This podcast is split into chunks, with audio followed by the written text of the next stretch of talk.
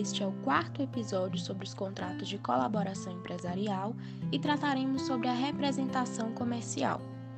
A representação comercial, ou também chamada de contrato de agência, possui regulamentação legal na Lei 4.886 de 65 e no Código Civil, nos artigos 720 e 721. Aqui tem-se o colaborador, chamado de representante, que obtém pedidos de compra e venda para serem comercializados, e o colaborado, também conhecido como representado. O artigo 1 da Lei 4.886 diz que a relação comercial autônoma será exercida por pessoa jurídica ou física sem relação de emprego que desempenhe em caráter não eventual a mediação para a realização de negócios mercantis, agenciando propostas ou pedidos para transmiti-los aos representados, praticando ou não atos relacionados com a execução dos negócios. Vale lembrar que o representante não possui poderes para concluir os negócios em nome do representado. Outra observação importante é que é obrigatório o registro dos representantes comerciais no Conselho Regional dos Representantes Comerciais. Além disso, conforme o artigo 27, parágrafo 2 da Lei 4886, o contrato com prazo determinado, uma vez prorrogado este prazo inicial de forma tácita ou expressa, torna-se o prazo indeterminado, como forma de proteger o representante para o representado não estabelecer outro vínculo contratual. Em relação à indenização devida, nos casos de rescisão do contrato, se o prazo for certo, a indenização corresponderá à média mensal da retribuição equivalente até a data da rescisão multiplicada pela metade dos meses resultantes do prazo contratual.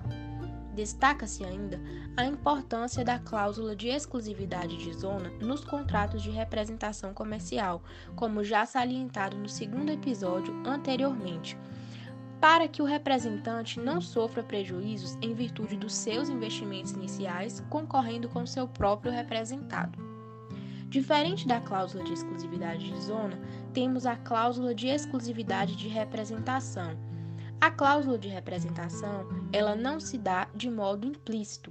De acordo com o artigo 41 da Lei 4886, o representante, salvo cláusula contratual expressa em contrário, pode trabalhar para outros representados.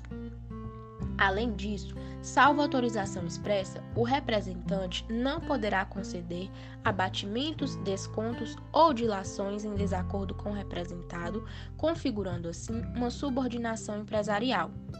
No que tange às comissões, o representado deverá pagá-las até o dia 15 do mês subsequente ao da liquidação da fatura, sob pena de serem corrigidas monetariamente, sendo pagas fora do prazo. Lembrando que, se o representante não vendeu o produto, não há que se falar em recebimento de comissão. Há a possibilidade de resolução contratual por parte do representado, nos termos do artigo 35 da Lei 4.886, como casos de desídia do representante quanto às suas obrigações, práticas de descrédito comercial do representado, falta de cumprimento de quaisquer obrigações, condenação por crime infamante ou força maior.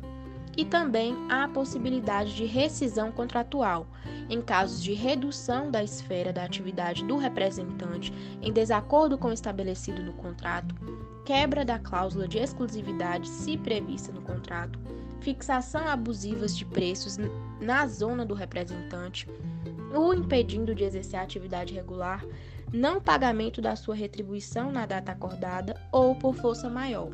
Na hipótese de falência, o representante terá direito a recebimento de comissões vencidas e vincendas, indenização e aviso prévio, sob o prazo de cinco anos para cobrar isso do representado. Por fim, a competência para julgar assuntos controversos que venham a surgir entre representante e representado é da Justiça Comum, tendo como foro o domicílio do representante, salvo se as partes acordarem outro foro.